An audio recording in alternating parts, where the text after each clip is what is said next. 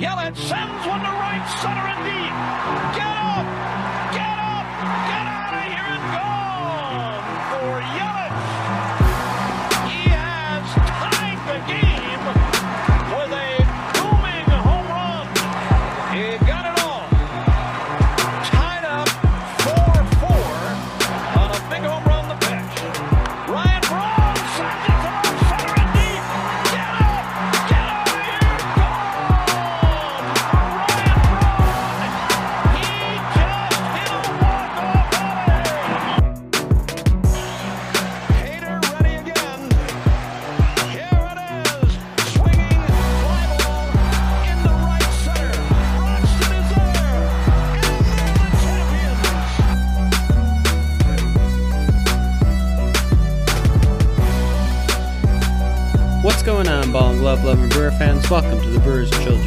podcast presented by the Wisconsin Sports Trilogy. I'm your host, Tyler. You can find me on Twitter at Tyler Kurth.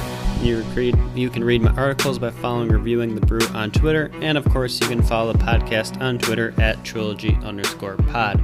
Trevor is not joining me today because I am recording this literally at 10 o'clock at night on Tuesday evening. And I, yeah, didn't even ask him because I know he's probably asleep and I am on vacation for the rest of the week and have some time to record this here late at night. So, as promised, we are going to review the first three Brewers spring training games. I'm going to do a similar format to what I do in the regular season. I'm going to give you an MVP and a dud. So let's jump right into the action here. The first game was on Sunday night. That was a 7 2 win in six innings versus the White Sox. All seven of the Brewers' home runs that day came via the home run ball. Keston Hiura got things started with a three run bomb in the first inning. Taylor and Garcia added solo homers in the fourth. And then Dylan Cozens in the top of the sixth added a two run homer as well. Pitching wise, Eric Lauer got the nod that day, gave up the only two earned runs for the Brewers that day in the first inning via a two run homer.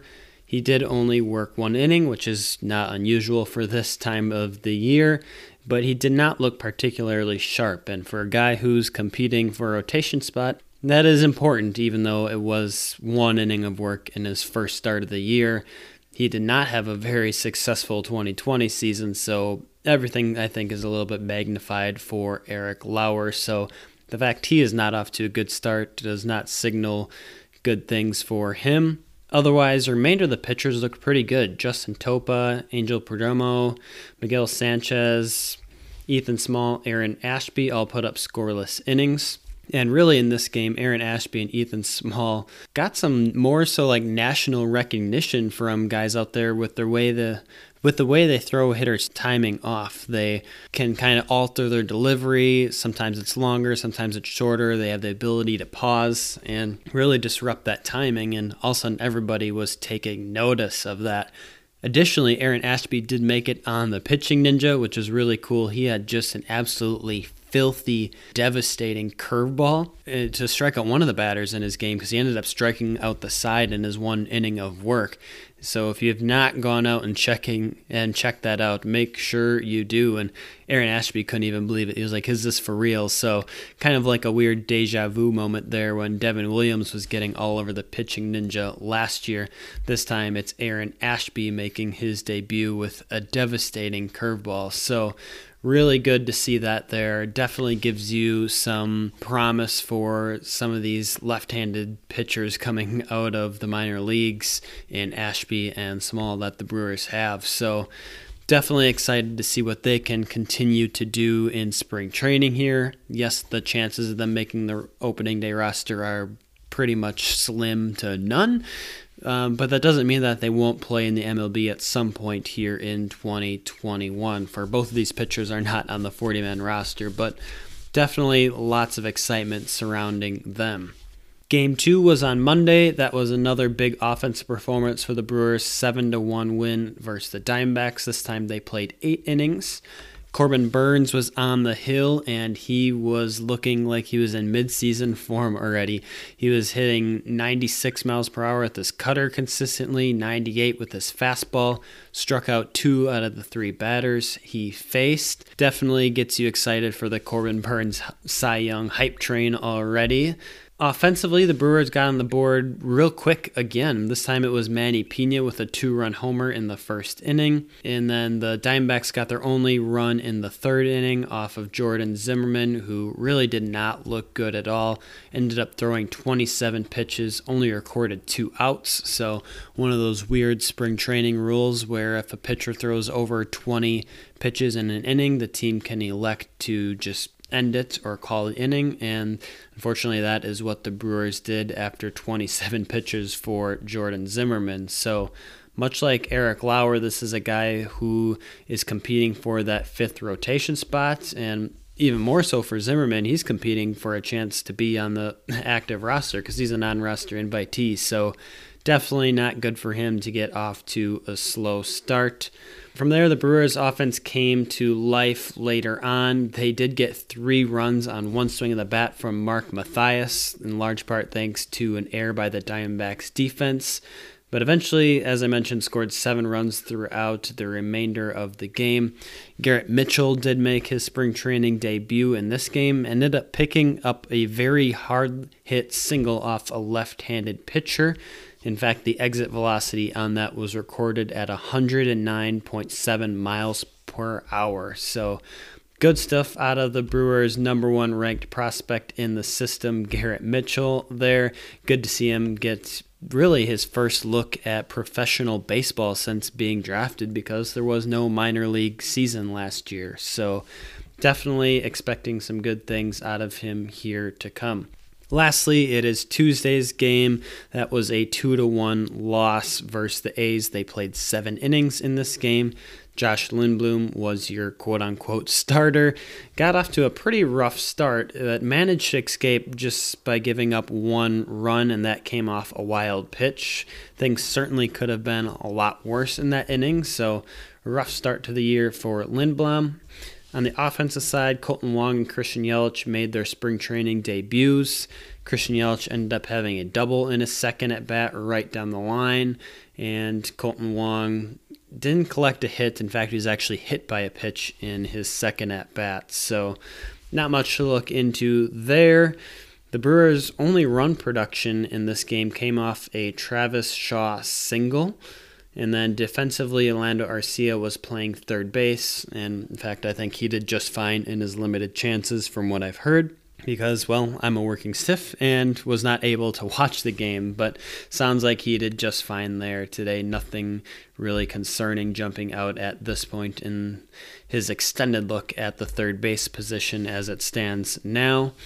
As for the game itself, it was tied 1 to 1 until the sixth inning, and that's when the A's snagged the lead off a home run. Thomas Jenkins was on the mound for the Brewers in that inning, and then just in spring training heartbreak fashion, the Brewers load the bases in the seventh inning. They have one out, and they fail to even score a run.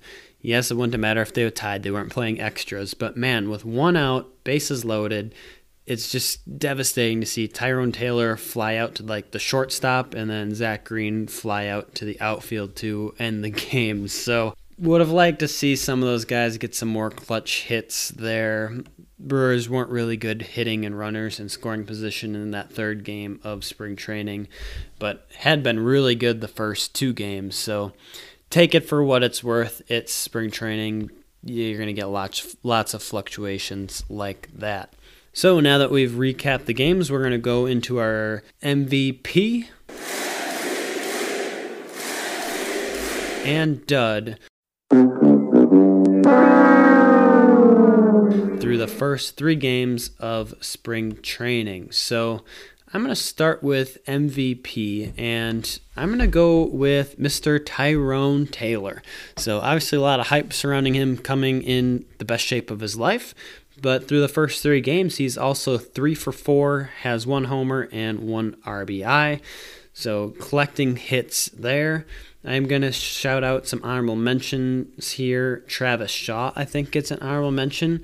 He is one for three, but has drawn two walks and then did have an RBI single, as I mentioned earlier. So, in the in the contact Travis Shaw has been making, it's been good contact. It hasn't been crappy. It hasn't been like, oh, that was easy. He's making contact, which is obviously very reassuring, I think, for Brewer fans to see. Uh, but then he's also drawing the walk, which means his eye is in good form already here. So really impressed with what I'm seeing out of Shaw. That he's going to get an honorable mention there. And then my last honorable mention is going to be Dylan Cozens.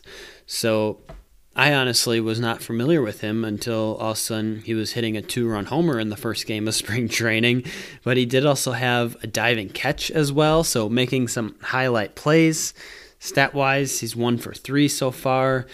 As I mentioned, his one homer brought in two RBIs. His other two at bats have been strikeouts, but uh, certainly a guy that has kind of caught me a little bit off guard you know, not only offensively, offensively but defensively as well. So wanted to shout him out here. In terms of series dud, and I really hate to do it because you know it's the first dud I'm going to give out in the 2021 season, but I'm going to give it to Keston Hiura. He obviously, in this first at bat of spring training, hit a three run homer, and man, was everybody excited about that but since then has failed to collect a hit in four more plate appearances and has struck out in three of them. So kind of seems like the same old Keston Hiura where it's boom or bust or home run or bust and that's just not very reassuring at this point. I guess it is worth noting that he's done okay at first base. He hasn't had a ton of opportunities in game action so far, but hasn't had any obvious lapses in defense or bloops or anything like that. So Keston Hiura, unfortunately, for his three strikeouts in a, in his last four at bats since the home run, is going to get my series dud. I'm going to throw out some honorable mentions in there. Bobby Wahl is going to get an honorable mention dud for me.